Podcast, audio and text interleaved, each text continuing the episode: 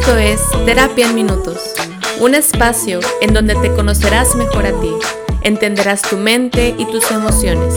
Toma asiento y dale un apapacho a tu salud mental. Bienvenido. Hola, bienvenidos a un episodio más de este podcast Terapia en Minutos. Mi nombre es Alexa López, soy psicóloga cognitivo-conductual.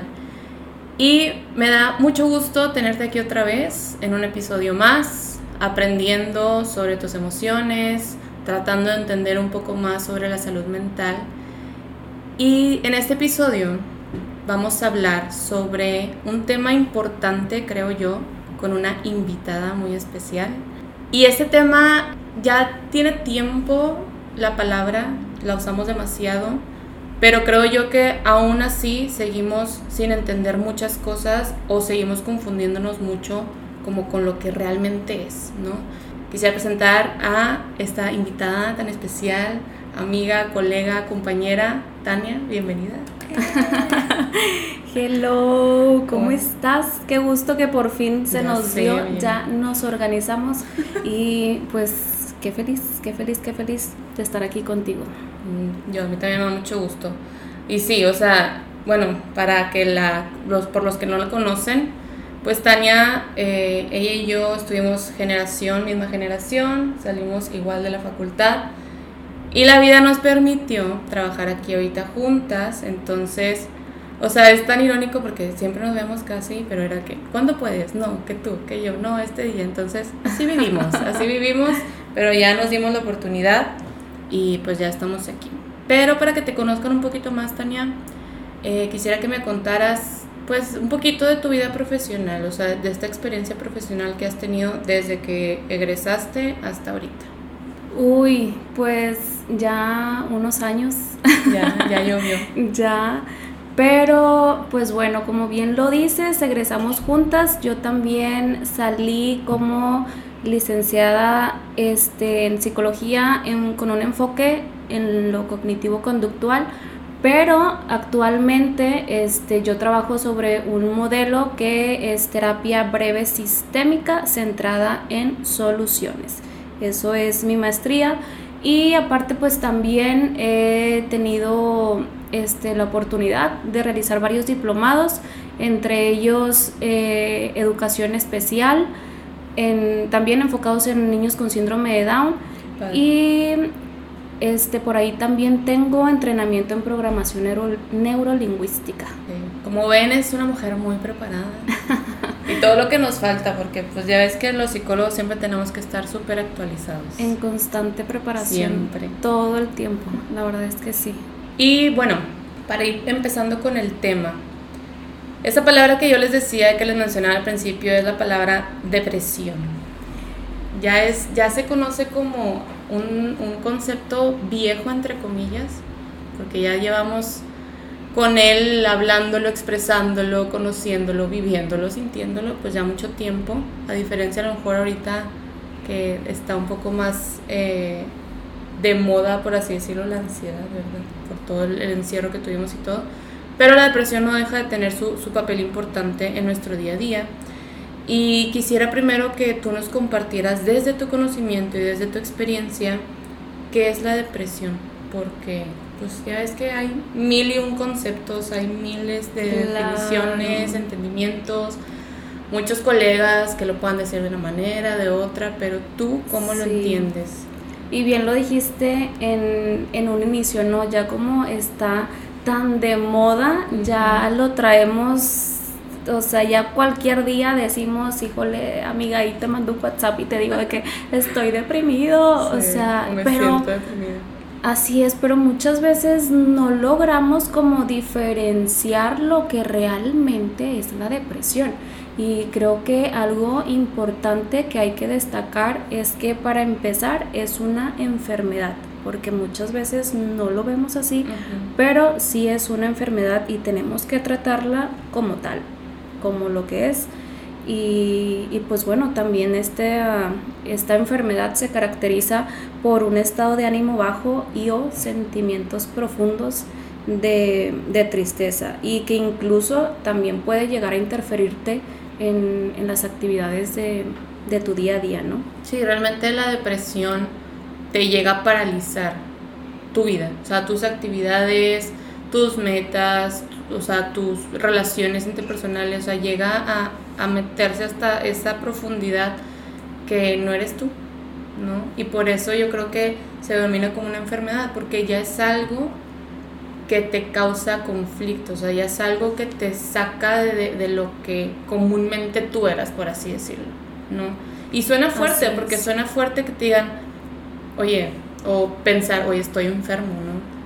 Porque solamente lo vemos desde el lado médico, de que me duele, estoy enfermo, eh, siento esto, pero también lo psicológico, y ya entrando un poco a esto de la depresión, pues es, es algo que se debe tratar, que tiene un tratamiento, que tiene ciertas, eh, ciertas pautas que uno debe seguir para trabajarla, más que nada. Totalmente, porque pues bien dices, ¿no? Así como nos duele algo que del estómago, que esto, oye, pues sí, vamos a consultar, pero si nos pasa eh, esta cuestión de que me siento triste, este, no, no puedo continuar con X cosa de, de mi día, lo dejamos pasar. Y lo dejamos como que no, en algún momento se me va a quitar, se me va a quitar, y luego ¿qué pasa?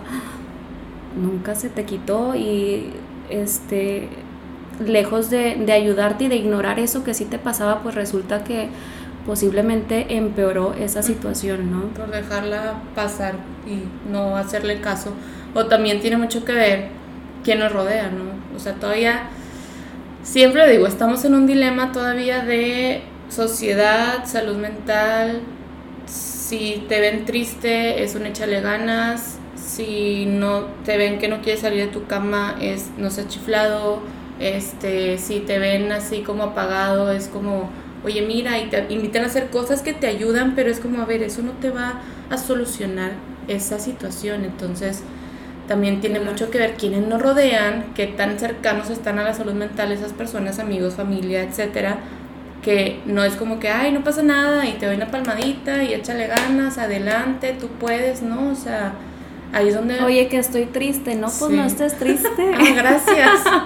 ¿Ya para qué voy a terapia? Este, sino que, oye, te ven así, se preocupan, a lo mejor te pasan el contacto de un terapeuta, lo que sea, pero no lo dejamos pasar tanto tiempo, porque ahí es donde todo empeora, como dijiste, o sea... Sí se agrava, se puede llegar a agravar, ¿no? O sea, claro, depresión. Claro, eh, es diferente el, este, el estar tristes, oye, uno, dos días, y que inclusive no te den ganas de salir, y está bien, oye, que me pasó X situación, que no me fue bien en, en la escuela, en el trabajo, no me salieron las cosas como este el resultado que me hubiera gustado, que mi jefe me regañó, que reprobé un examen, X situación, que es normal que te dé tristeza, que te sientas triste y que te estés apagado, este o que por ahí, no sé, que te cortó el novio, la novia, entonces no te dan ganas de nada.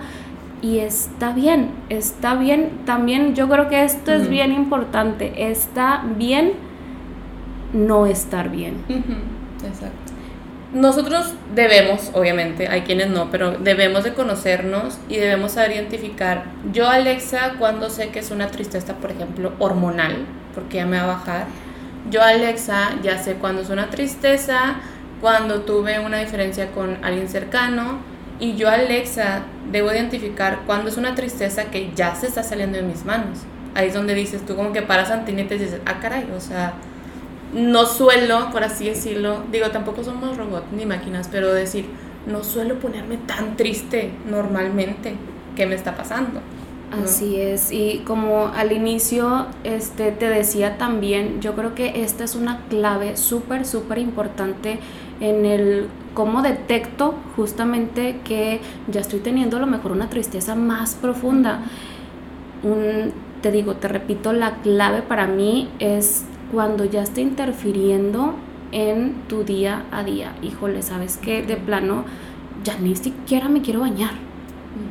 Y pasa, o, o y pasa sea, muy seguido, y yo creo que tú y yo en consulta lo vemos, ¿no? O sea, el, el que tú dices, ya me está privando de mis actividades demasiado cotidianas, como es el levantarme al baño, bañarme, comer, comer pasa demasiado, es que he dejado de comer, llevo días sin comer, yo lo he escuchado en consulta, llevo días sin comer, y es como, por más que te estés sintiendo, aunque traigas una fiebre súper fuerte, comes algo.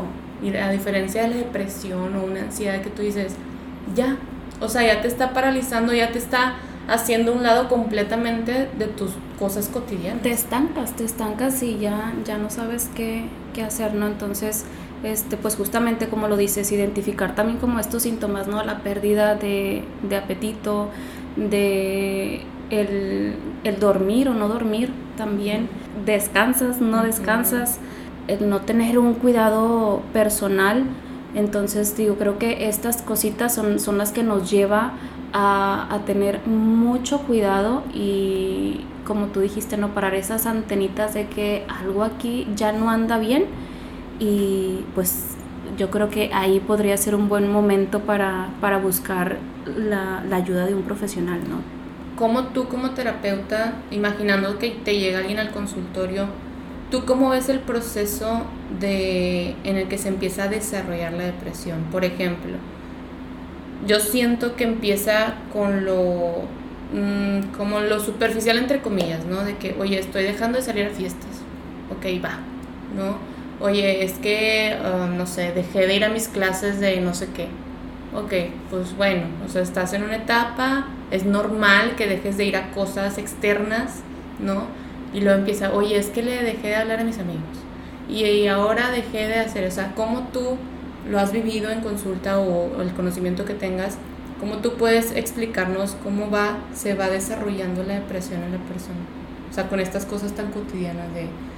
Primero me doy cuenta, o yo como terapeuta veo que me dice que deja de salir y luego me dice que deja de esto y luego de repente ya me llega, o si no lo detecta. Fíjate que eso es bien curioso porque por lo general te llegan cuando ya no están haciendo nada. Ajá, exacto, de que ya no puedo parar de la cama. Y yo creo que sería importante el, un autoconocimiento en donde desde que tú identificas como esa falta de motivación por, por hacer las cosas... Okay. Este, es como que pues algo aquí me está pasando, pero creo que no se identifica, o la falta de, de conocimiento, no sé, pero por lo general a mí me llegan cuando ya no hacen nada, o inclusive muchas veces el primer contacto que tengo ni siquiera es de la persona que, que está pasando por ese proceso. Ah, yeah. O sea, que, que el amigo le... O le sea, recomendó, ajá, que el novio, que el familiar, uh-huh. Porque pues también como que esta desmotivación que la persona por la que está pasando pues no, ni siquiera le permite como tener un panorama más, más abierto, ¿no? O ver... Sí, la visión se cierra así como caballito, ¿no? De carrera, de que solo esa línea y mi solución es encerrarme en mi cuarto súper oscuro y mi solución es no hablar con nadie porque así me siento tranquilo, entre comillas. Así es. Huyo de todas mis, mis situaciones problemáticas. Pero sí, lamentablemente nos llegan siempre ya en un límite, por así decirlo, ¿no? Hay quienes, y les comparto, a mí me han llegado como, oye, es que me siento desmotivado. Va, o sea, no quiere decir, y ojo, o sea, no quiere decir que vayan a tener una depresión o que estaban en, en los primeros pasos de la depresión, pero me llegan como, me siento desmotivado. Y es como, ok, o sea, qué bueno que viniste cuando te sentías desmotivado y no cuando ya no podías salir de tu cuarto, ¿no? Claro. Pero sí es importante. Y tú como profesional, nosotros como profesionales, sabemos que se puede salir adelante, pero muchas personas no lo ven, o sea, piensan que ya su mundo se acabó. Obviamente la sensación, o sea, no hay otra y no se juzga, es como, claro que te sientes derrotado, claro que te sientes que ya no vas a salir de ahí, pero pues uno sabe que sí se puede, ¿no? Y ¿cómo nos podrías alentar o, o, o saber asegurar de que realmente es algo con lo que yo puedo salir adelante? Lo hemos visto en consulta. Claro. Primero que nada, yo creo que tienes que comenzar por aceptar. Para mí no puedo tener un, un cambio sin el primer pasito pequeño, es decir, oye, ¿sabes qué? Sí, sí me está pasando esto, sí me estoy sintiendo así. Y bueno, posterior a eso, fíjate que una de las preguntas que yo suelo utilizar mucho en consulta es ¿cuál es el primer paso o pasito, así por muy sí, chiquito que sea, que, que puedas dar, ¿no? ¿Qué es lo más fácil que, que puedes comenzar a hacer? Para empezar, o sea, para esa puerta de sí se puede, o sea, sí hay una solución, pero... Y a, hace rato comentabas de reconocer que realmente tengo este padecimiento, que estoy en una tristeza muy profunda y que todo, porque yo creo que ese es el primer obstáculo, y en general, y a nosotros nos ha pasado también como terapeutas, de si yo no asumo que ya tengo esto, es como si todo el tiempo tuvieras una tapa arriba de ti, o sea, no te deja subir, no te deja avanzar, es como, no sé, no sé, o, eh, ay, eh, pues sí, a lo mejor, y es un bloqueo, es un bloqueo que tú te haces emocional, de, es como tan fácil, de, le estás dando el mensaje a tu cerebro de que no tienes nada, y a la vez tienes todo, entonces el cerebro es como, pues, ¿qué? O sea, ¿cómo empezamos? ¿O dónde? O sea, reconoce, reconoce y créeme que se te van a desbloquear muchas cosas emocionalmente, desde que, y lo he vivido y me lo han compartido personas que han venido a consulta, desde que yo reconozco o empiezo a conocer más a mi depresión o a mi ansiedad o lo, el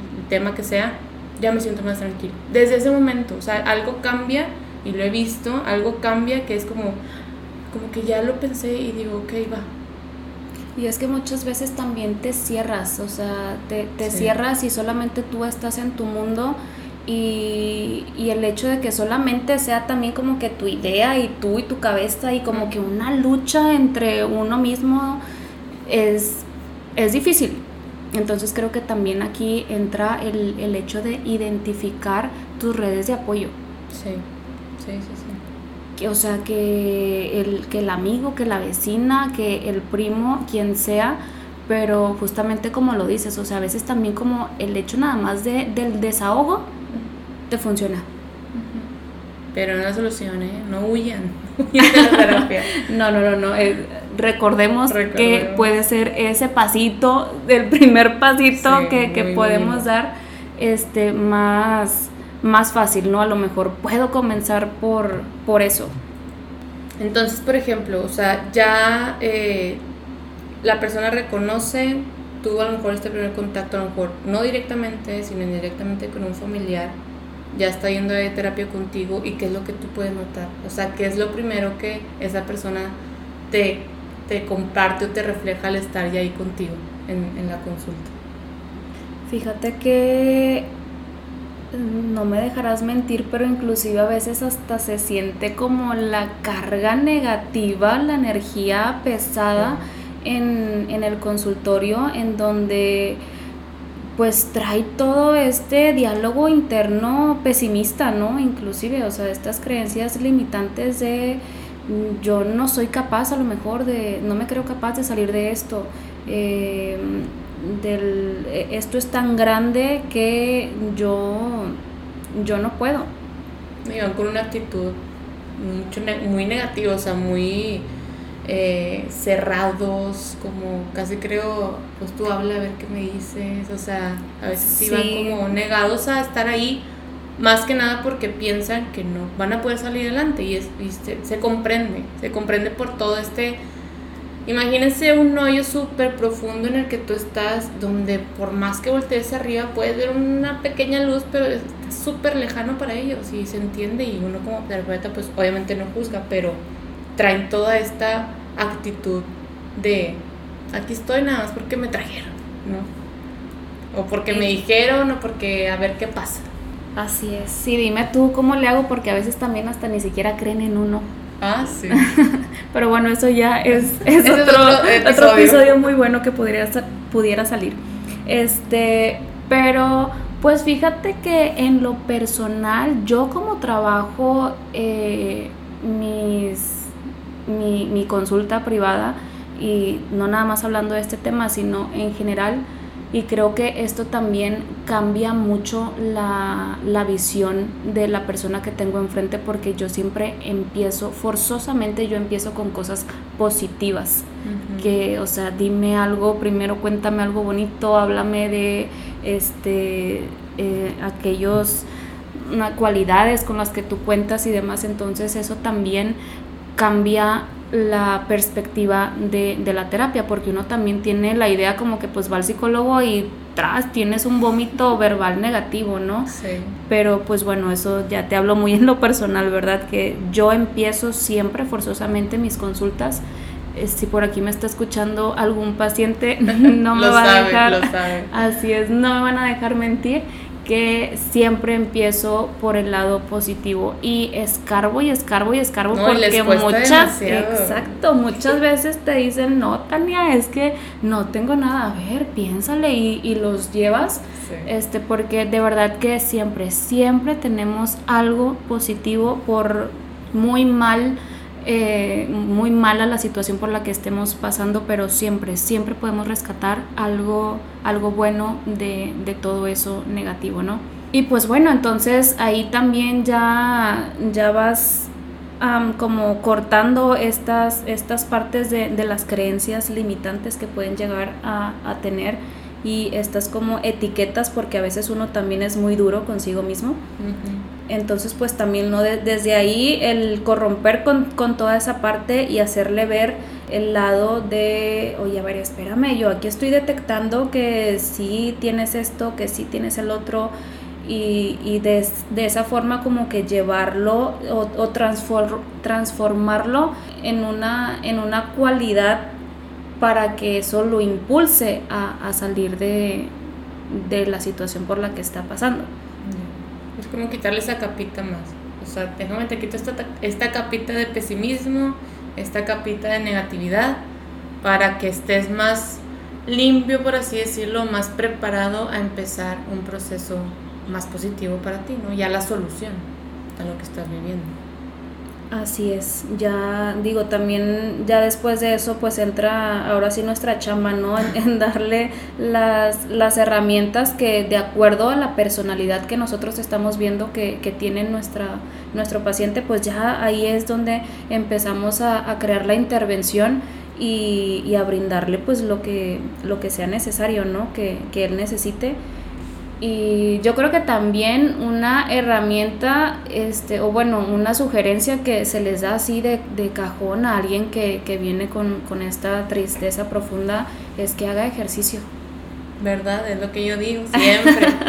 Siempre les digo, parecemos este, grabadoras todos los, los profesionales de la salud, pero es que es verdad. Van o sea, muy de la mano, super, van muy, super. muy de la mano, y, y el simple hecho de que, oye, le des tres vueltas a la manzana, sí. Simplemente salte a tu casa y vete a caminar este dos, tres cuadras, desde ahí ya estás liberando y ya comienzas a liberar estas sustancias que, que el cerebro te, te empieza como claro. a decir, a despertar, a decir sí. como que, oye, sal de, de, ese, de ese hoyo negro, ¿no? Uh-huh. Sí, y, y es para todos, o sea... Aquí, punto de parte, paréntesis, es el ejercicio, te va a traer demasiados beneficios, deja tú los físicos, emocionales, o sea, te regula el sueño, te vas a sentir más tranquilo, mejor toma de decisiones, y ahora añadiéndolo a un tratamiento para la depresión, pues es como claro que este, a lo mejor físicamente, biológicamente va a tener un beneficio para ti, porque así funciona el cerebro y así funcionamos nosotros, y... es importante y súper necesario que sí lo tomemos en cuenta, ¿no? Porque, por ejemplo, a lo mejor tú, Tania, este, sabes este tema también de cuando yo, como terapeuta, porque se sabe o, o habrá, habrá gente que lo sepa, pero uno como terapeuta debe identificar el momento en el que el tratamiento psicológico no esté dando para más, porque es ético saber decir, no se está llegando al punto que yo quiero. Nosotros sabemos el punto en el que queremos llegar, ¿no? Y es lo que le compartimos a la persona que da consulta. Claro. Pero entonces, ya hablando, terapeuta, de, ya hablando de, de este trabajo como multidisciplinario, exacto, metiendo también la, el ejercicio y, sí. y demás, este, creo que vas para, para, para ese caminito, uh-huh. donde... Este, también vemos que el paciente ya necesita algo más, necesita otra ayuda, no quiere decir que este, sea malo, sino como un complemento para, para que fuera más beneficioso su, su proceso, uh-huh. es donde ya entra la parte que a todos les asusta. Mm. Suena Mufasa. Sí, entra la, la parte, perdón, del psiquiatra. Exacto. Y ojo, aquí les comparto algo, ¿no? O sea, no es que específicamente con alguien, pero pasa que yo les digo a las personas que vienen a consulta, oye, ¿sabes qué? ¿Qué te parece? Porque también se lo tienes que sugerir, ¿no? ¿Qué te parece si intentamos tomarnos un poco de la mano del medicamento? En este caso el psiquiatra, y es como, me pelan los ojos de que, ¿cómo? O sea...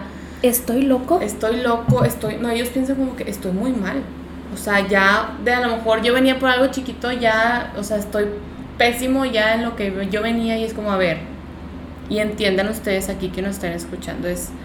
Hay una diferencia, una línea muy delgada en donde ya el padecimiento, y en este caso la depresión, es algo más biológico, es algo más médico. ¿Por qué? Porque así como la ansiedad, la depresión también eh, se da de manera psiquiátrica cuando ciertos procesos del cerebro no se completan o no se hacen de la manera correcta, hablando de que se segregan las sustancias de la cantidad que debe de ser y todo para que yo esté tranquilo. Hay veces que no pasa así. Y un tratamiento psicológico no te lo va a dar de manera completa, porque pues esto es más este trabajo emocional y más trabajo eh, mental. O sea, esto ya es médico y no pasa nada. Al contrario, lo hemos visto, yo creo que tú, Tania, también lo has visto, que cuando la persona se, se acerca a tener el tratamiento farmacológico, le cambia la vida y se lleva a la par, sí. ojo, se lleva a la par, se lleva a la par el medicamento y se va, lleva a la par lo emocional. Claro, eso no quiere decir que se va a dejar a un lado la terapia, sino es, Entonces, es un conjunto de todo. Sí, es muy importante que cuando tú sientas, si tú estás viviendo un proceso de, de tratar la depresión con tu terapeuta y sientes que te estás estancando y que ya se acumuló ese estancamiento, tú, hasta tú decirle, oye, ¿sabes qué? ¿Qué te parece si me...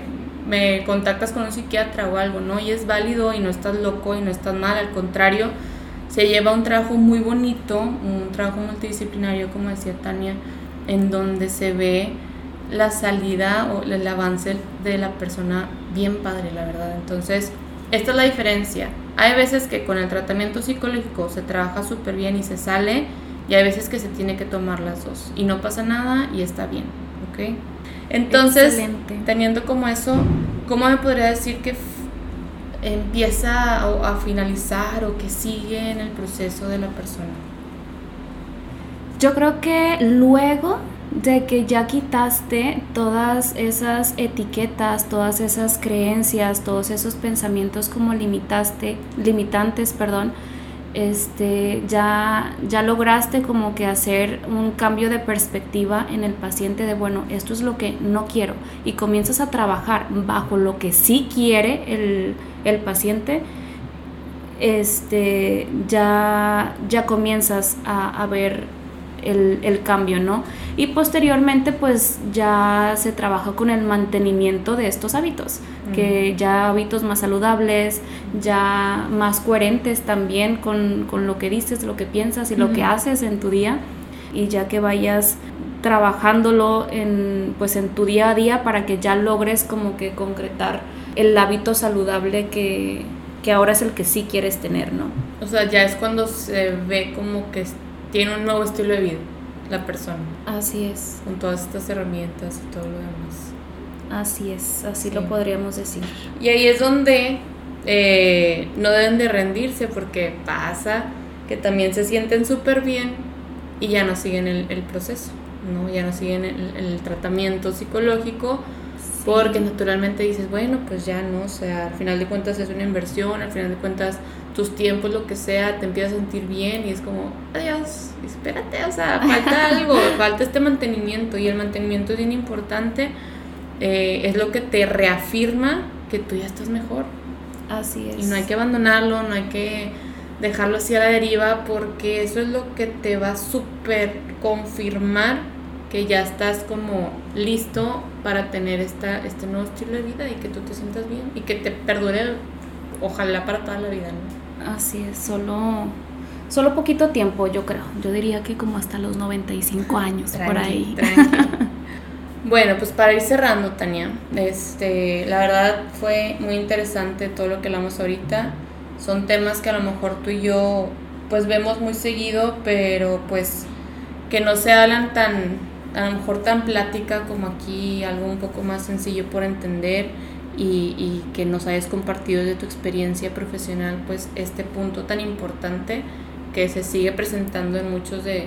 De, en mucho de nuestro día a día, ¿no? Y va a seguir. Y va a seguir, exactamente, como están las cosas. Pero bueno. Está eh, bien, tenemos está bien. Trabajo. Oigan, sí. ¿Qué nos podrías como recomendar, recomendación, tips, como tú le quieras llamar, para la gente que nos escucha, obviamente, que tú nos digas, tomen en cuenta esto para que se den cuenta que a lo mejor tienen que ir a terapia, o qué puedo hacer yo, cómo puedo identificar que ya tengo que ir a terapia? Oye, yo creo que esto también sería como lo que te dicen los médicos, ¿no? Cuando vas a consulta, de que ¿cuánto tiempo tienes sintiendo este dolorcito? Oye, sí. Uy, no, pues desde hace dos meses. ¿Y por qué viene hasta ahorita? Entonces yo creo que es bien importante eh, esa parte del oye, desde que yo noto un ruidito raro en mi cerebro, una vocecita que por ahí este, anda de diablillo, pues hay, no hay que dejarlo pasar. Y como les dije al inicio, yo creo que para mí una clave es el hecho de que cuando ya interfiere en tu, en tu día a día, que no, no te paras de la cama, no, no hay esa motivación por hacer las cosas, es algo, es una cosa que de verdad te dice, ve al psicólogo, busca ayuda profesional. Yo creo que también cuando tus seres queridos, este, familia, amigos, eh, cercanos, simplemente te sea como muy frecuente el que te digan, oye, te noto como que raro, noto mm. que te falta un poquito por ahí de motivación, este, no sé, creo que ellos también nos conocen, claro. y, y saben cómo nosotros eh, actuamos ante, ante lo que nos pasa, ¿no? Entonces, este, a veces sí es, sí, sí es muy frecuente como que estos comentarios, pudiera ser que pues por ahí también tengamos que prestar atención, ¿no? Porque como ya lo dijimos, muchas veces ni siquiera nosotros no nos damos cuenta o lo vamos normalizando. Sí, entonces, yo creo que es eso. Este, ya el que alguien externo te lo diga, pudiera ser que por ahí también podamos prestar atención. Muy bien, pues bueno, ya saben estos puntos para que los tomen en cuenta. El tiempo es muy importante, el escuchar a los que nos rodean, el yo ver qué es lo que me estoy privando por hacer, es algo que tenemos que tomar en cuenta. No todo es general, o sea, entiendan que cada persona es diferente, por más síntomas que lean en internet, créanme que es muy diferente en cada persona, no es algo que los defina, no es algo que sea seguro que tienen, entonces no se autodiagnostiquen, por favor, no, no creen tampoco una, una catástrofe en su vida por algo que ustedes no están seguros, ¿sí? No es por hacerlos menos, pero si tú no dominas el tema, pues mejor no lo, no lo asegures. Consúltalo, ¿no?, con un profesional. Claro, y a lo mejor tienes ese amigo que ya sabes que fue a terapia, tienes esa persona que, oye, es que está estudiando psicología, oye, es que acércate, acércate con esas personas que tú creas que te puedan dar una orientación, una guía, para que llegues ahora sí con ese profesional que te puede ayudar en este tema. Muy bien, así pues es. Bueno, esperemos que toda esta información les haya se les ha hecho muy útil, utilícenla para bien, utilícenla para su mejoría emocional, para su conocimiento de su propia salud mental. Eh, y bueno, Tania, muchas gracias por haber estado aquí, me dio mucho gusto compartir este momentito contigo. No, hombre, y, gracias a ti. Y bueno, quisiera que nos compartieras cuáles son tus redes sociales, dónde te podemos encontrar. Claro, claro, para cualquier duda que... que tengan o que por ahí este, quieran saber este, diferentes cosas de diferentes temas, me pueden encontrar vía Instagram, estoy como arroba psictaniagalvan. Ok, como quieran en la descripción lo vamos a poner. Y consultas privado, consultas línea presencial... de todo, aquí no le huimos a nada. Como Alexa les dijo, aquí estamos trabajando en Centro Ánima, aquí me pueden encontrar y pues igual consulta privada en línea, tenemos los, los dos servicios. Ok, consultas, parejas, adultos, ¿quién te puede contactar? Me enfoco más en adolescentes, adultos y parejas. Excelente, muy bien. Pues bueno, esto sería todo por el episodio de hoy. Te invito a que me sigas en mi cuenta de Instagram, arroba centroanima m x, en donde hay más contenido y en donde puedes, me puedes contactar si te interesa tener una atención profesional en línea o de manera presencial. Y nos vamos sin antes recordar que, y que tú sepas, que el conocerte te hará una persona más feliz. Bye. Bye bye.